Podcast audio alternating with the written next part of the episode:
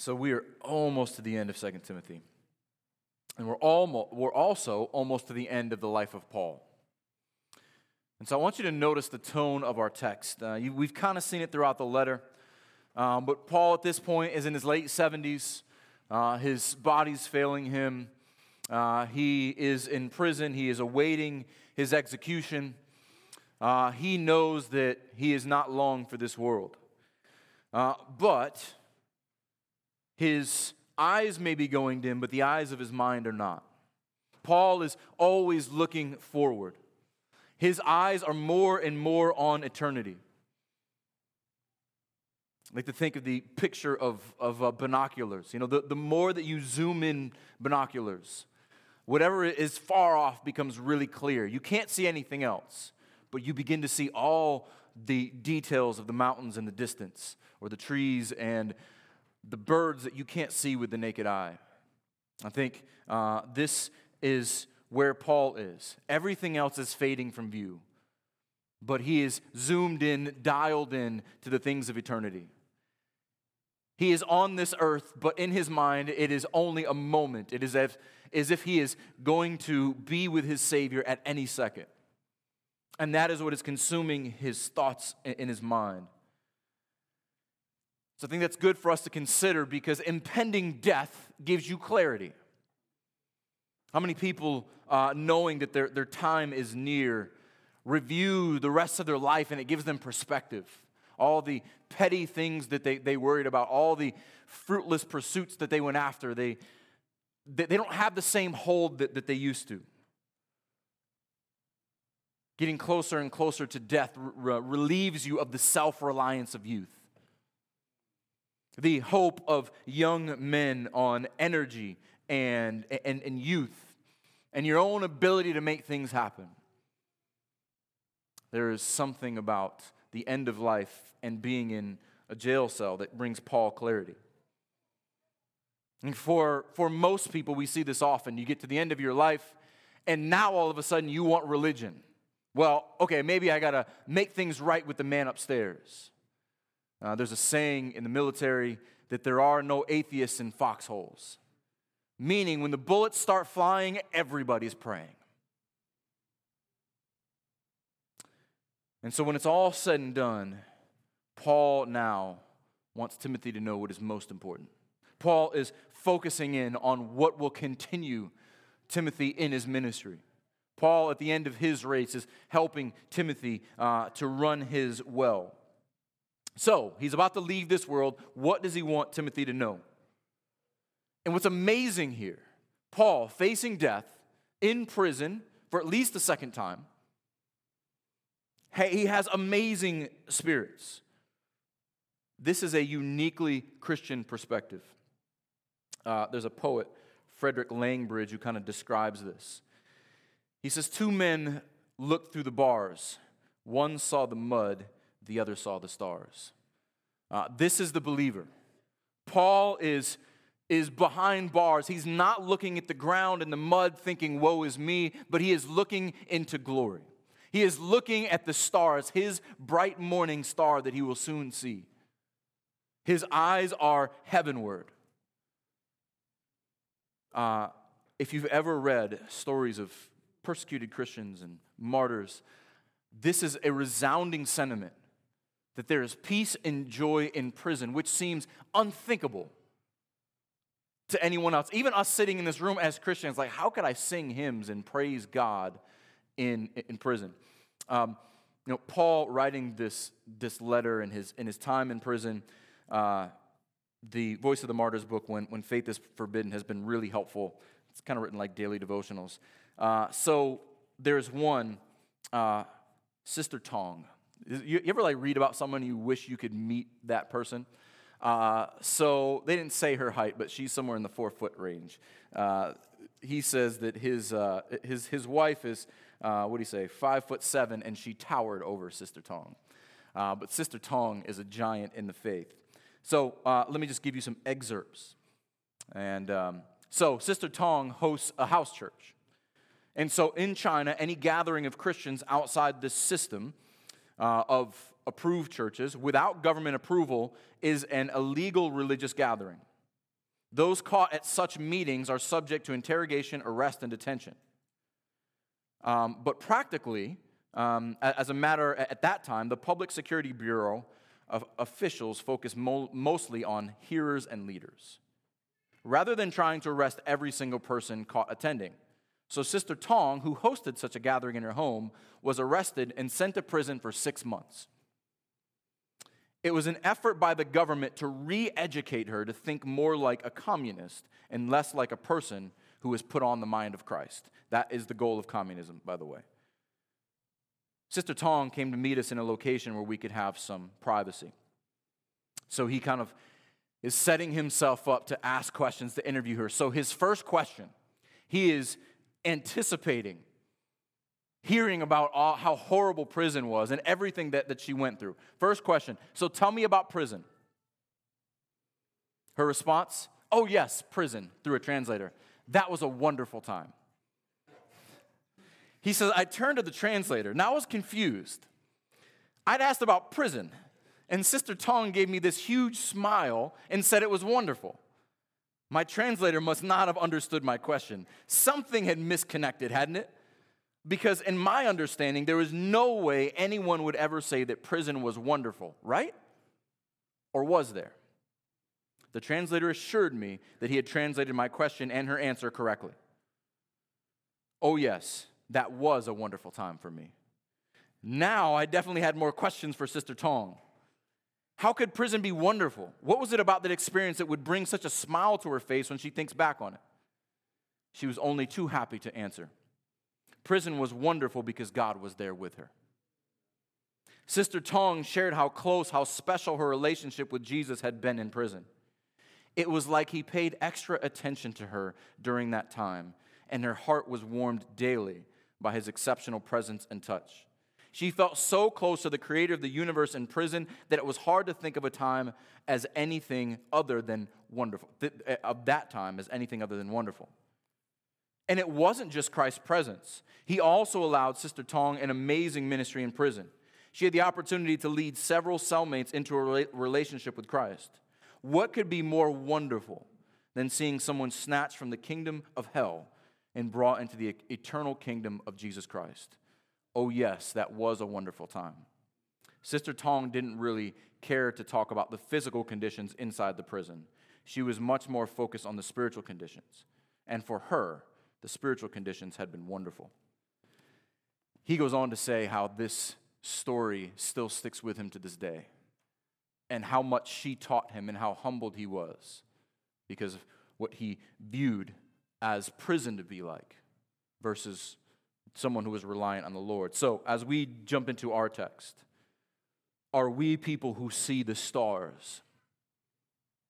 You may never see the inside of a jail cell, but you see difficulty. And if you are faithful to the name of Christ, you will see opposition. Do you see the stars or do you see the mud? Are we people like Paul who sees our bright morning star in all seasons? So let's read our text. I'm going to begin in verse 5 and I'm going to read through verse 8, 2 Timothy chapter 4. As for you, always be sober minded, enduring suffering. Do the work of an evangelist, fulfill your ministry. For I am already being poured out as a drink offering, and the time of my departure has come. I have fought the good fight, I have finished the race, I have kept the faith. Henceforth, there is laid up for me the crown of righteousness, which the Lord, the righteous judge, will award to me on that day. And not only to me, but also to all who have loved his appearing. Let's pray.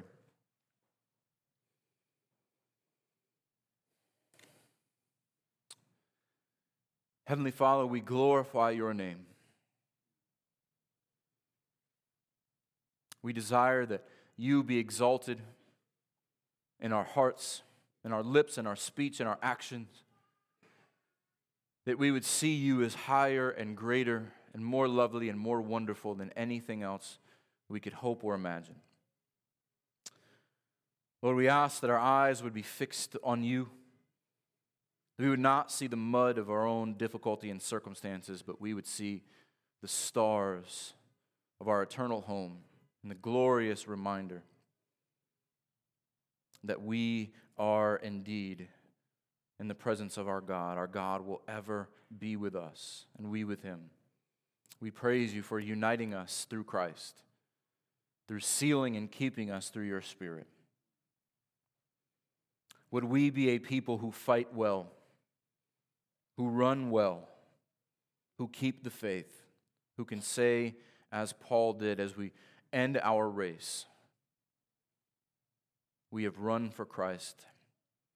We see the crown of righteousness which he purchased for us. And we say, Come, Lord Jesus, come. We love your appearing. Lord, may we be faithful whether you come five minutes from now or 5,000 years from now.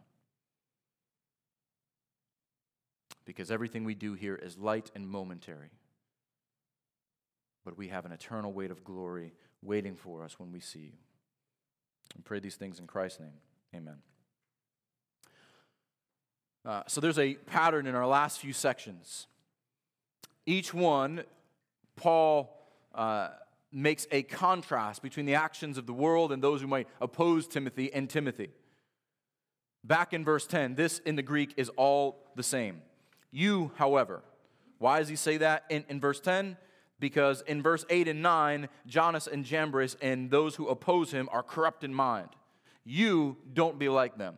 Again in verse 14, but as for you, why is that being said? Because right before it, evil people and impostors will go on from bad to worse, deceiving and being deceived. But as for you, again here in verse 5, as for you, this is why we're starting this section here because Paul's drawing a contrast. Why does that need to be said? Verse 3 and 4 For the time is coming when people will not endure sound teaching, but having itching ears, they will accumulate for themselves teachers to suit their own passions, and will turn away from listening to the truth and wander off into myths. But as for you, Paul is continually showing Timothy that your life and your ministry, you are set apart. You are to be different than the opposition and the world that you face. In these last days, Timothy, people will not endure sound teaching. All the more reason to be relentless in your preaching, in season and out of season. You are to endure suffering, even if they won't endure your, your teaching. You must endure everything that they throw at you. Because the gospel is primary. Timothy, do not shrink back. Timothy, do not be afraid. Don't be caught unawares. This is coming. Alistair Begg says that in every day, in every season, he wakes up asking, What is required of me in ministry? and he recites this verse For pastors, for those enlisted men, good soldiers, this is what is required every day. As for you, always be sober minded, endure suffering, do the work of an evangelist, fulfill your ministry. In a secondary way, this is for every believer, but particularly for those who are in vocational ministry. You are an enlisted soldier. There are no part time soldiers. There is no reprieve when the bullets are flying, when the, when the enemy is charging. So always be sober minded. Do not let your guard down. Always endure suffering. Always do the work of an evangelist. Always fulfill your ministry. Let's um, break these down a little bit because these are required, these expectations, in times of difficulty and deception. First, be sober minded. The lexical definition of this is helpful. So, in the Greek lexicon, be free from every form of mental or spiritual drunkenness. Sober minded, be free of every form of mental and spiritual drunkenness. Therefore, to be well balanced and self controlled. Just as you would not let alcohol take control of your body so that you are drunk and that you no longer are in charge of your faculties. Don't let anything spiritual, emotional, mental cause your mind to be drunk and impaired for ministry. When the world is out of control, we remain in control.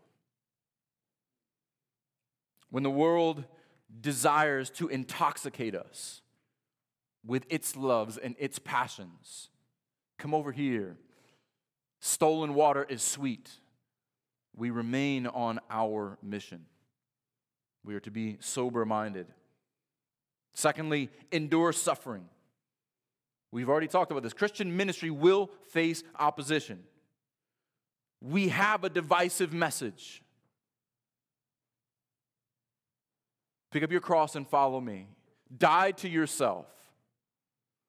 Lose the whole world and gain your soul, or gain the whole world and lose your soul. There is no middle ground here.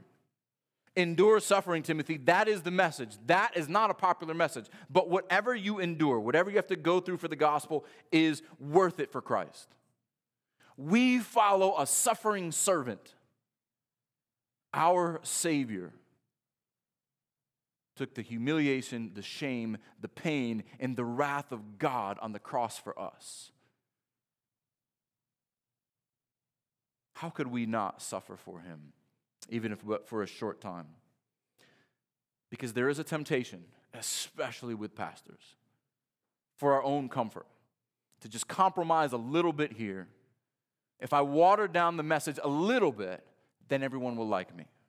Maybe if I don't deal with this difficult topic, maybe if I don't talk about sin the way that the Bible does, um, then I won't ever have to go through anything difficult that is cowardly and foolish. And that is not what the gospel calls us to.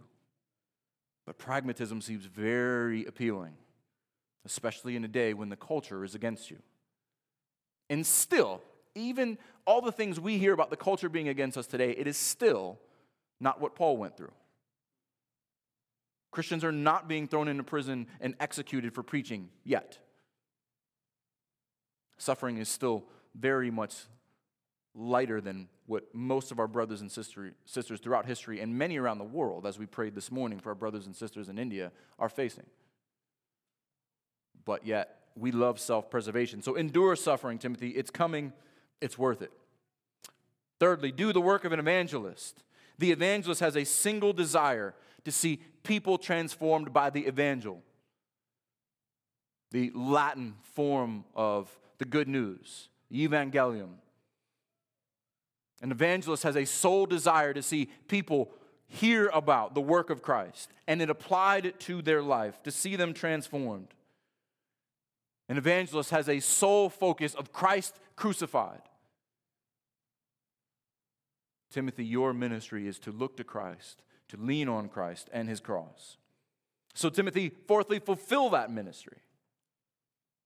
This in the Greek is more um, complete, finish, bring it to its end. You are called to persevere in faithful service because your master bought you.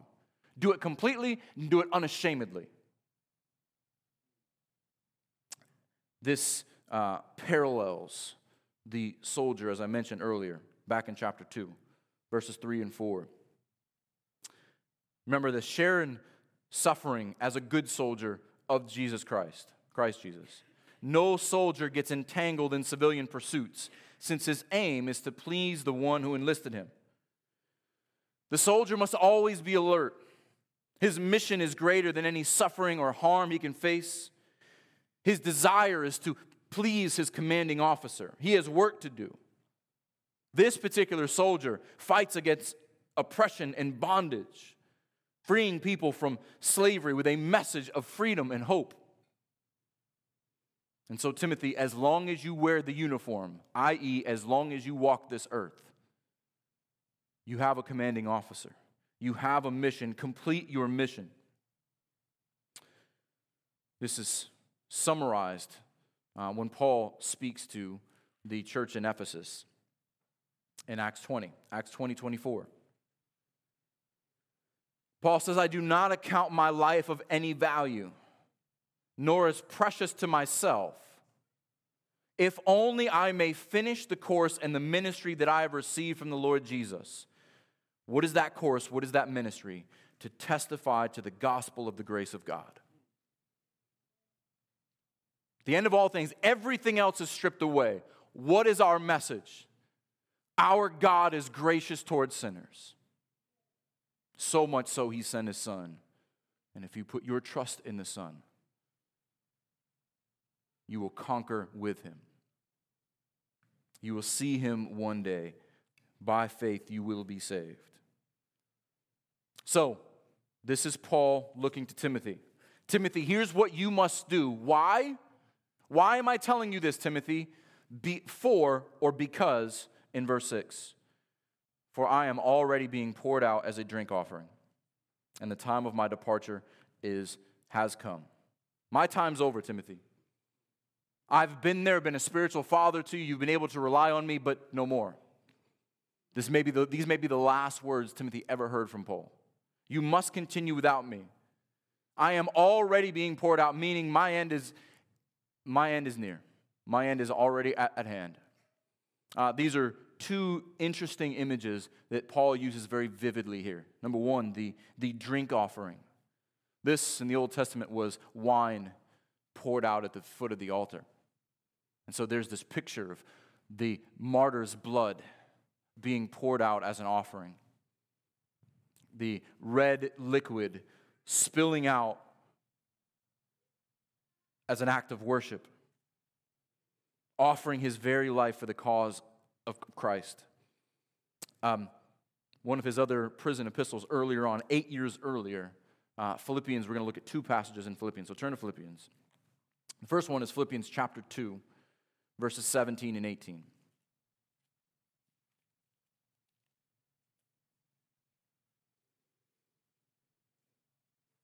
Notice his perspective earlier on.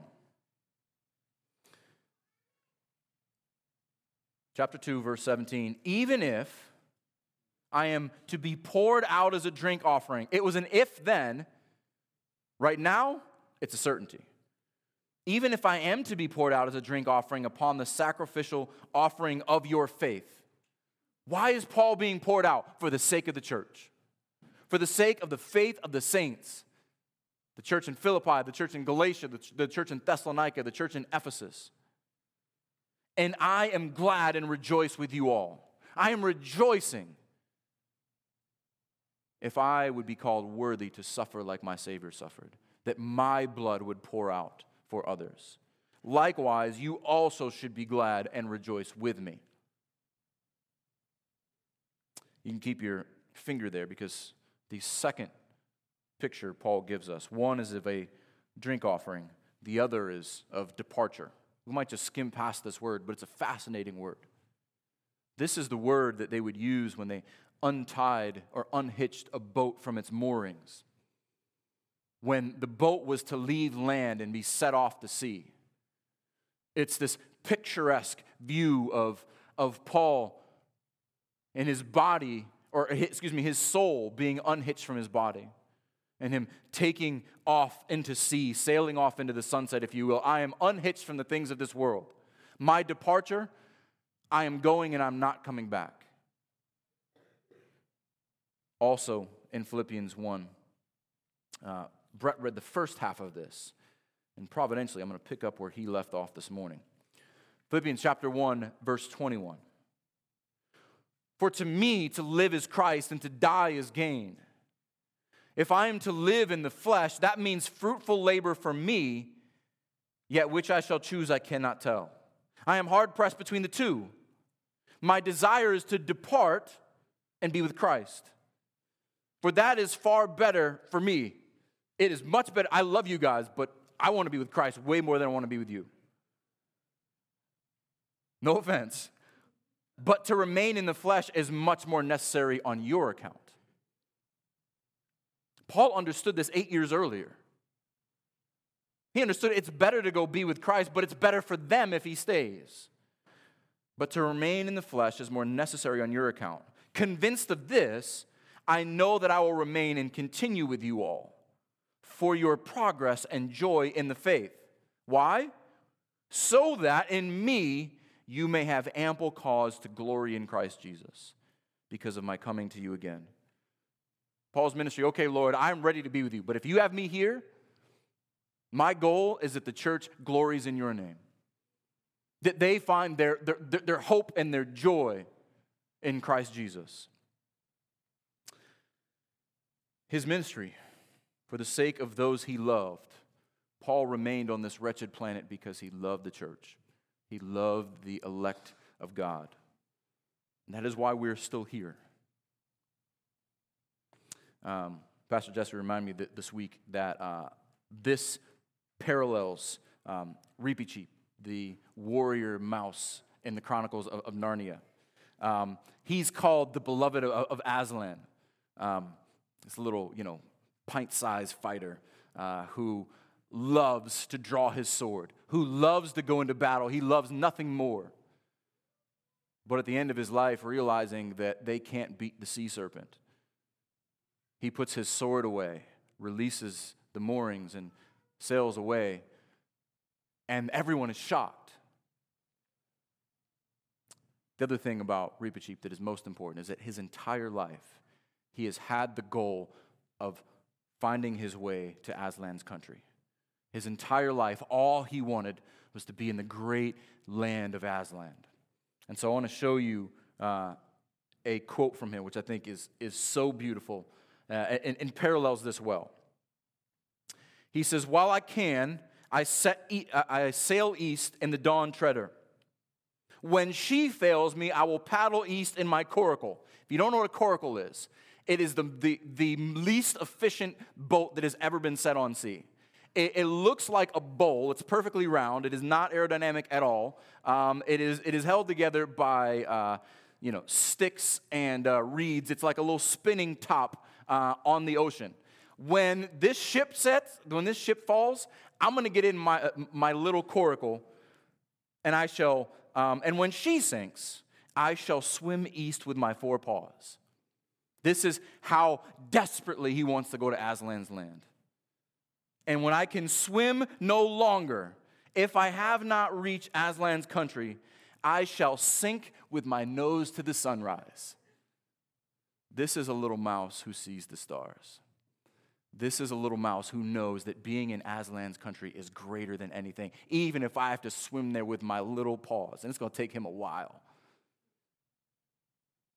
And if I can't, the last thing I do will be pointing my nose toward the stars, toward the sunrise.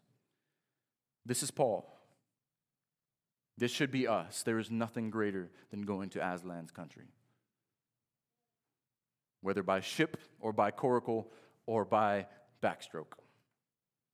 So when he gets to the next section here, he talks about his, his life. This is, this is Paul's effort, Paul's dedication to ministry. Verse 7 I have fought the good fight, I have finished the race, I have kept the faith. These Greek verbs all show that these are completed actions that are continuous, they are, they are nonstop. Paul has fought and he hasn't stopped fighting. He has finished the race because he never stopped running. He has kept the faith because he never gave up. Let's look at the, the uh, three of these. I have fought the good fight. This can be a battle or it can be an athletic contest like, like wrestling. Um, he tells Timothy exactly what the good fight is at the end of 1 Timothy. Just flip a page back in your Bibles. 1 Timothy chapter 6, verse 12. Fight the good fight of the faith. What is that? Remember, we, we talked about this. What is that, that fight? The fight is not against sin, flee those things. The fight is pursuing righteousness. The fight is, is, is moving forward, not looking back. Fight the good fight of the faith. How do you do that? You take hold of the eternal life to which you were called and about which you made the good confession in the presence of many witnesses. Timothy, how do you fight the good fight? Keep your eyes on the prize. Look to eternal life. Remember, you made a public proclamation, probably at his ordination. I will serve Christ forever. I will keep my eyes fixed on him. Fight the good fight. The fight is good because the goal is good, because our commander is good. And even death is not failure, death is not defeat. When we fight the fight that we're in, we are fighting a battle that has already been won. It was completed at the cross, and that's why it's a good fight because the end is not in jeopardy. The end is sure because he has conquered. I fight, we fight a battle that's already been won. How confident should we be? We know the end of the story. We know that the cross was the seal and the guarantee that sin and death and all of the enemies of the Lord God Almighty, their day will come. There is no reversing what is done on the cross. This old soldier, his armor is still intact the belt, the shield, the breastplate, the helmet, the shoes.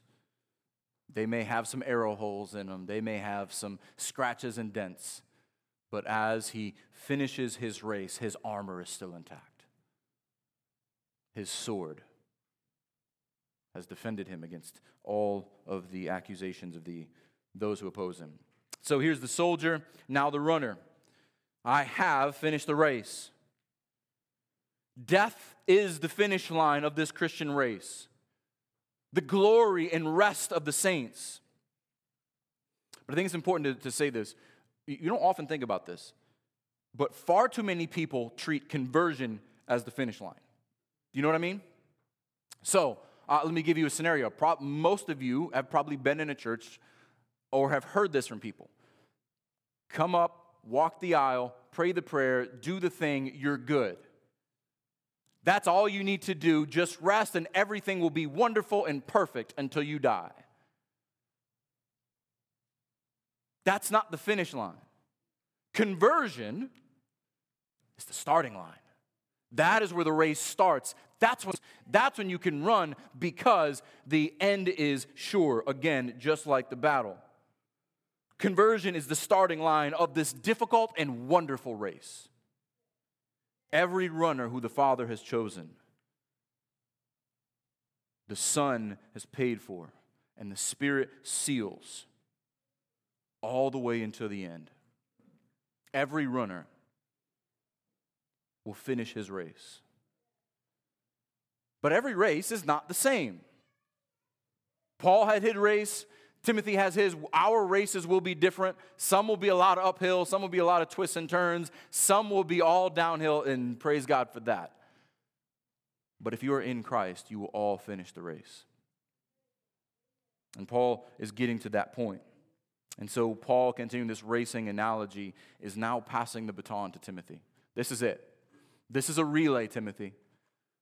I am sprinting the last 20 yards to get to that, that, that finish line. Here's the baton. Here's the good treasure. Here's the faith, the good deposit. Timothy, what I have done, you must continue to do. Timothy, don't, don't fear. Don't, don't, don't miss me. You'll see me in glory again. Christ will build his church.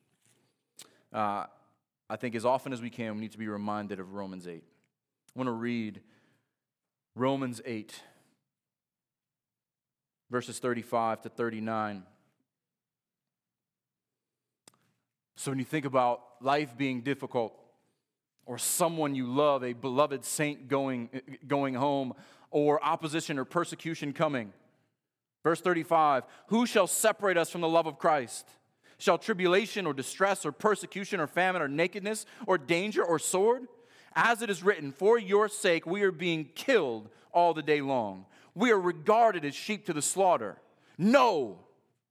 In all these things we are more than conquerors through him who loved us. For I am sure that neither death, nor life, nor angels, nor rulers, nor things present, nor things to come, nor powers, nor height, nor depth, nor anything else in creation will be able to separate us from the love of God in Christ Jesus our Lord. Timothy, I have fought the fight, I have finished the race, and you will too. Why? Because I have kept the faith. This baton that I'm passing to you, the good deposit. Faith is shorthand for the Word of God, the person and work of Jesus Christ with no compromise. Again, earlier on in the same book, chapter 1, verse 13, Paul tells us what this good deposit is. Chapter 1, verse 13 Follow the pattern of sound words that you have heard from me in the faith and love that are in Christ Jesus. By, how do we guard it? How do we hold on to it? By the Holy Spirit who dwells within us. Guard the good deposit entrusted to you. I have kept the faith because the Holy Spirit has kept me.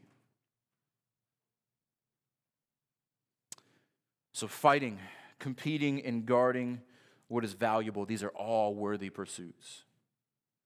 They require hard work, they require diligence, they require commitment. And they also come with a hearty reward at the finish line. Now we get into verse 8.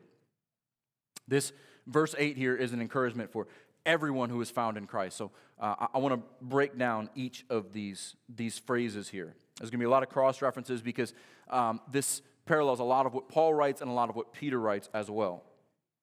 Henceforth, uh, from now on, all that is left, Paul, as he looks upon the, the uh, finish line, from this point on, what, is, what I know is already mine in Christ Jesus. I is not yet in my possession, but I can taste it. Henceforth, there is laid up for me the crown of righteousness, which the Lord, the righteous judge, will award to me on that day, and not only to me, but also to each who, to all who have loved his appearing. Let, us break down each one of these. There is laid up for me. Um, Peter has the same eye on, on, on the prize. We read from this earlier, but I want to just bring our attention to 1 Peter 1 3 and 4.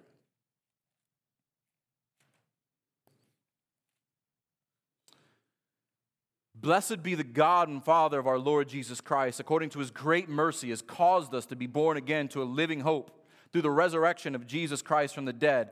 What are we born again to? What did Christ accomplish? An inheritance that is imperishable, undefiled, and unfading, kept in heaven for you,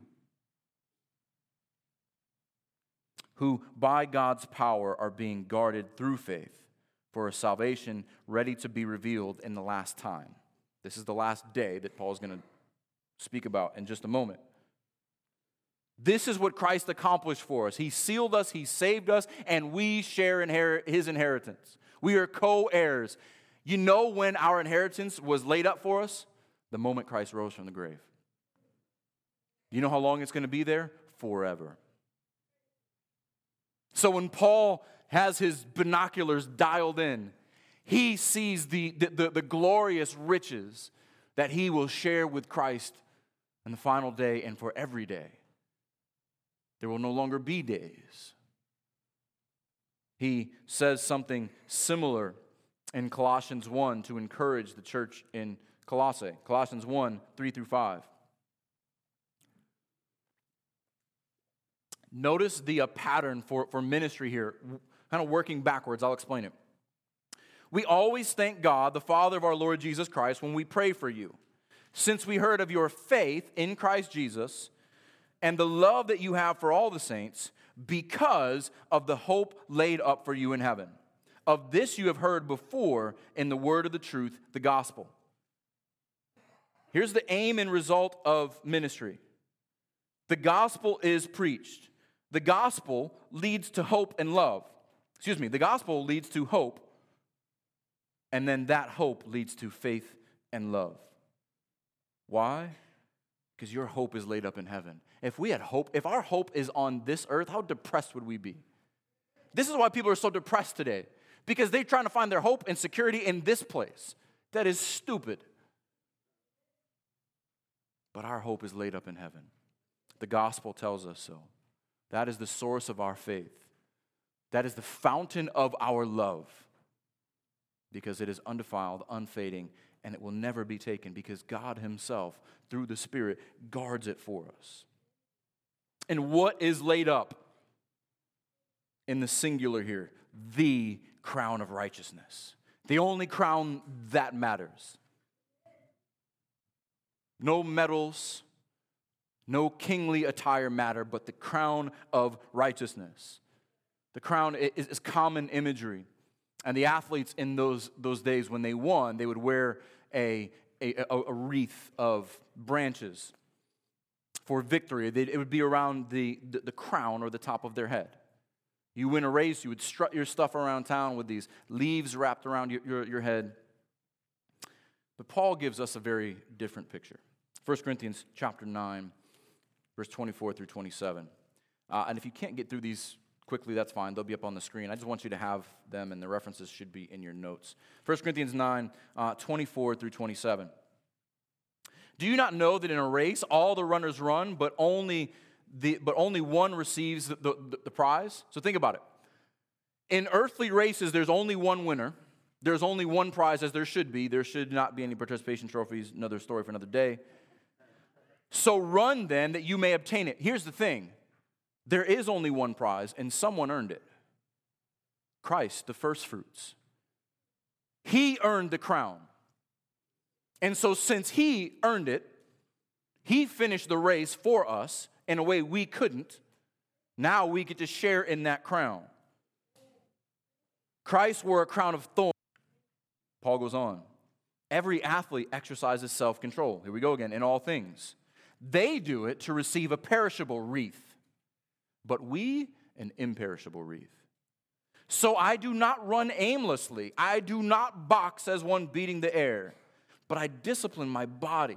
Always be sober minded and keep it under control, lest after preaching to others, I myself should be disqualified. Paul runs. He has ran because Christ has purchased that imperishable wreath for him. That crown of righteousness that is Christ's righteousness, that is his because of the cross. That is why he runs. That is how he runs. That is why he runs. James calls that crown of righteousness a crown of life. James chapter 1, verse 12.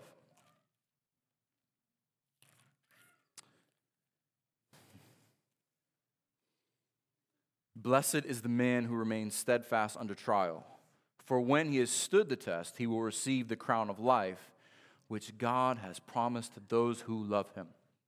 Want you to hear this. This is not a crown of earning. This is not do better, try harder, and God will give you the crown. This is Christ bought it. He gave it to you because He loved you. And His Spirit teaches you to love Him. And because you love Him, you have His crown. Righteousness is what we could never earn, we could never bring, but the righteousness that Christ applies to us is our life, is our crown. And if you endure suffering, going through trials, that crown is waiting for you at the end of the race. Um, Peter, like Paul, is exhorting elders. 1 Peter chapter 5. If you're in James, just one book to the right. 1 Peter chapter 5, notice when he is talking to the elders, he says, 1 Peter chapter 5, verse 1, So I exhort the elders among you as a fellow elder and as a witness to the sufferings of Christ, as well as a partaker in the glory that is to be revealed. Peter has the same vision. I saw Christ crucified, but I will see Christ in glory. And I already in Christ partake in that divine assurance because it's going to be revealed one day. Paul looks to the appearing, Peter looks to the revealing, same thing. So, as he's talking to the men who also carry this baton, who are serving as elders, he tells them, Shepherd the flock of God that is among you, exercising oversight, not under compulsion, but willingly, as God would have you, not for shameful gain, but eagerly, not domineering over those in your charge, but being examples to the flock. And when the chief shepherd appears, you will receive the unfading crown of glory. That is the greatest prize.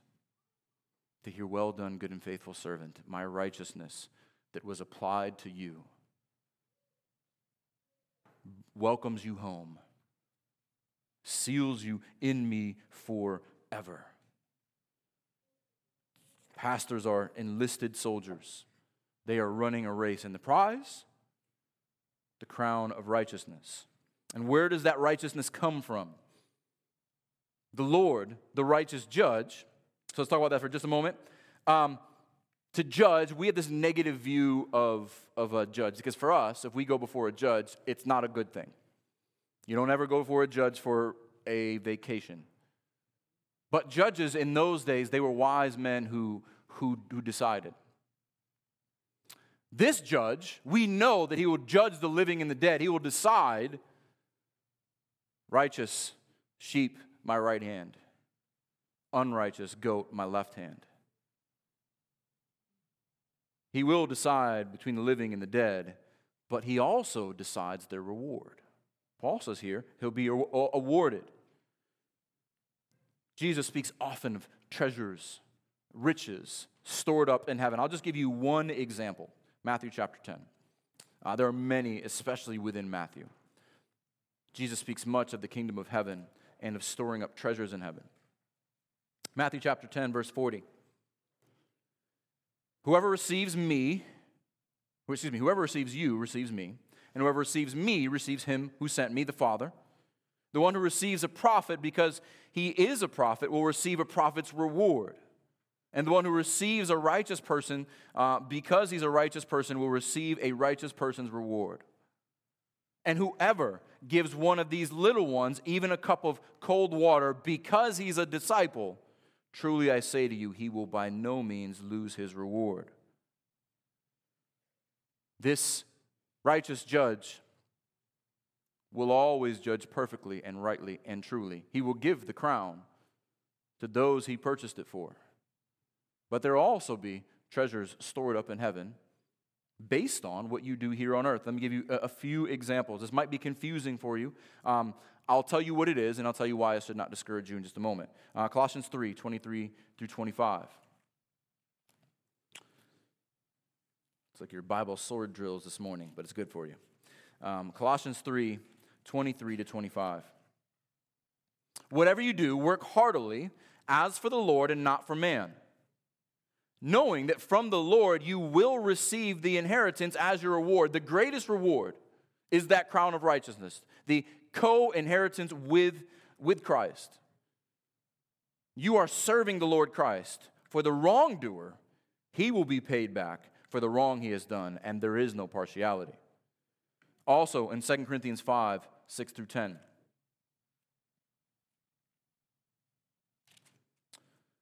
Where Paul again says to the church in Corinth, I love how this is all tied together here. For we are always of good courage.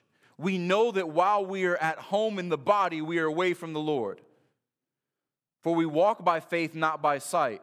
Yes, we are of good courage, and we would rather be away from the body and at home with the Lord. Notice, this is why Paul can depart and set sail because his home is not on this earth. His home is not here. He loves to be with the body of, of, of, Christ. He, he is thankful that God has given him life and a body, physical body to walk around with, but this is not his home. This is not where he puts his hope and his trust. So, whether we are at home or away, we make it our aim to please him. For, because we must all appear before the judgment seat of Christ. And what is Christ doing in that judgment seat? So that each one may receive what is due for what he has done in the body, whether good or, or evil. The writer of Hebrews tells us without faith it is impossible to please God. That means if you have saving faith, what you do is pleasing to God. And you will be repaid for the good that you have done because of the good that the Lord has done in you first. And this is a this should not be worry or, or don't hear works righteousness here. Don't hear me telling you you must do more so that God is pleased with you. Hear me telling you if you are in Christ, God is pleased with you, so aim to please him in return. Do more out of Christ's righteousness, not to earn Christ's righteousness. This is why Paul can say of Alexander the coppersmith, and we'll deal with him next week in verse 14, that he did me great harm, and the Lord will pay re- repay him according to his deeds. So, if there are some of you in this room, and I know there are, who are worried, like, well, what if I haven't done enough? I haven't done as much as you, Pastor Tim. Please don't think that. Um, don't be discouraged, be encouraged. One simple verse from the mouth of Jesus himself. Matthew chapter 11, verse 11. Remember this 11 11. If you ever are discouraged because you have not, I'm not telling you not to store up treasures in heaven, but if you ever d- discouraged because you think you're, you're lowly and you can't do much, look what he says here. Truly I say to you, among those born of women, there is none arisen who are greater than John the Baptist. So, you know, the disciples, uh, debating on Jesus' side and who's going to be greatest. Uh, John the Baptist, uh, other than Jesus, John the Baptist already has that. Who is least in the kingdom of heaven is greater than he. Least. I asked Jim's permission. He told me I could say this last week. Jim sitting back there in the, in the wheelchair. I love Jim's perspective. He says, I can't wait to be with my Savior. Give me a bucket and a mop. I'll be a janitor, uh, and I will keep the, the, the floors spotless. You would be glad to be a janitor in the kingdom of God. Even if your reward is the one talent doubled, it is greater than Solomon, Jeff Bezos, and every other rich man has ever seen on the, this, this planet that inheritance, those, those riches will shine brighter than the sun. And even the least, the, the least effective saint in the kingdom is greater than all the pastors in pulpits this morning because they do it without sin. They do it in the full righteousness and perfect harmony with their Savior. Look forward to those days, those are good. And that is the day that Paul looks forward to. The crown of righteousness, which the Lord, the righteous judge, will award to me on that day. We talked about this with the ladies, but there is a, there is a singular day, that last time uh, that, that uh, Peter mentioned. The final consummation. Paul looks forward to a time when Jesus will return, when he will appear, when he will resurrect the living and the dead, when he will, reju- when he will judge them, and he will recreate the heavens and the earth the consummation of all things, that's the day I'm looking forward to. I will go to be with my Lord soon. Today you will be with me in paradise. But he's not done. There will be a final battle, a final judgment, and then there will be a final state. That day is when the crown and the riches and the kingdom come. And hear these beautiful words, saints, and not only me. Don't hear this and think, that's just for Paul. That's just for the extra spiritual guy. What is the requirement for that crown of righteousness? Not that you earn your righteousness, but that you love Christ. You can do that. You are called to love Him with all your heart, soul, mind, and strength. This love in the Greek is a love that continues and won't stop. Not only me, but all who love his appearing. Do we have this vision? Brothers and sisters, do you think about this? Do you think about the communion that we have? The perseverance that is promised to us? That if you love Christ, you will look forward to his coming, and we have that in common. This is your inheritance too. And it's not to the exceptional to the overachievers. It's to the weak and the lowly who have nothing to give but their love for the Lord. This love, if you know that the Lord loves you, if you know that God the Father loved you so much that He would send His Son, and the Son loved you so much that He would lay down His life for you, and the Spirit loves you so much that He preserves you every second of every day, you will love Him with all your heart, your soul, your mind, and strength. And you will look forward to him coming back because you get to be reunited to your beloved. This is true saving faith. This is what Paul guarded. This is what Paul passed on to Timothy generation after generation, which is now passed on to us. Our soteriology must and will direct our eschatology. A couple big words but how we, how we view salvation, our thinking and doctrine on salvation, will direct how we view the end times. Because if you know that the Father sent the Son to redeem a bride, the Son paid the price to guarantee that bride, that the Spirit will teach them and guide them to love the Son, that they will finish that race, that they will see Him. This is our greatest hope. And so, the end times, the final day, is not one of fear, but one of joy and anticipation. If your, if your view of salvation is right, your view of the judgment and eternity will be right, guaranteed. He finishes here, not only me, but all those who have loved his appearing. That glorious display of the invisible becoming visible, the coming of Christ. There will be a day when the Son of Man will appear in the clouds with glory when the thunders will come from heaven, when a trumpet will sound and all the hosts of heaven will return with him. Paul has his eyes fixed on that day. So does Timothy, and so should we. Until Christ returns, ministry will continue. Our faith will one day be turned to sight, but until then, we walk by faith and not by sight. So, in our final moments, I want to give you um, a couple things to think about. As we prepare to approach the Lord's table, I want you to contemplate this. And again, don't hear me saying that you must answer all these questions perfectly or have everything worked out perfectly to come to this table. But what this table represents, the righteousness of Christ applied to you by faith. If you are in Christ, this table is for you. But do you know what this table signifies? So, what about you? If you knew you were going to die tomorrow, these questions will be up on the screen. Uh, if you knew you were going to die tomorrow, what would you do? What would you think? If you knew everything that you've held dearly in this life will be gone tomorrow, what would you think? Martin Luther said he would still plant an apple tree. Um, it's a little anticlimactic. But Paul is a great example of finishing well, writing to encourage churches. As we'll see next week, you know what he wants more than anything? He wants his parchments so that he can write to the churches and encourage them with his final breath. So, what about you? Question number two What would you pass on to others?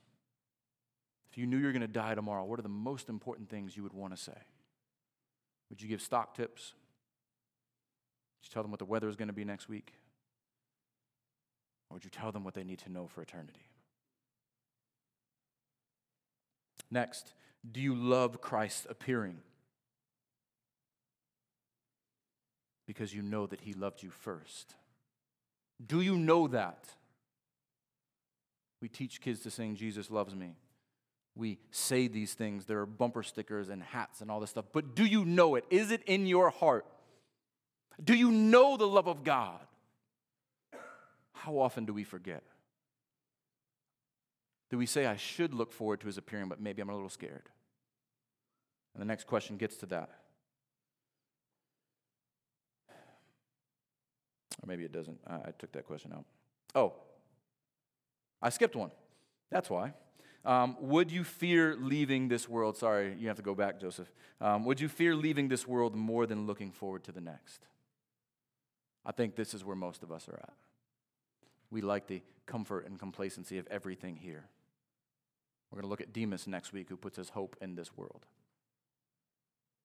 Would you fear leaving this world more than looking forward to the next? Next one. Could it be said about you that you have stored up treasures in heaven? Is all of your hope and your wealth here? If everything was taken from you here, would you be distraught? Or is your hope stored up in heaven?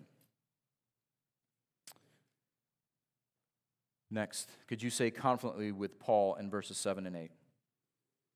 I have fought the good fight. I have finished the race. I have kept the faith. Henceforth, there is laid up for me the crown of righteousness, which the Lord, the righteous judge, will award me on that day.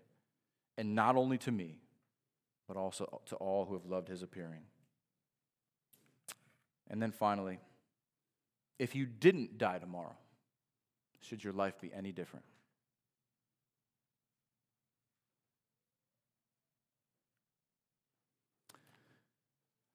My prayer, our benediction to this sermon will be the final words of Jesus in our Bible in Revelation 22.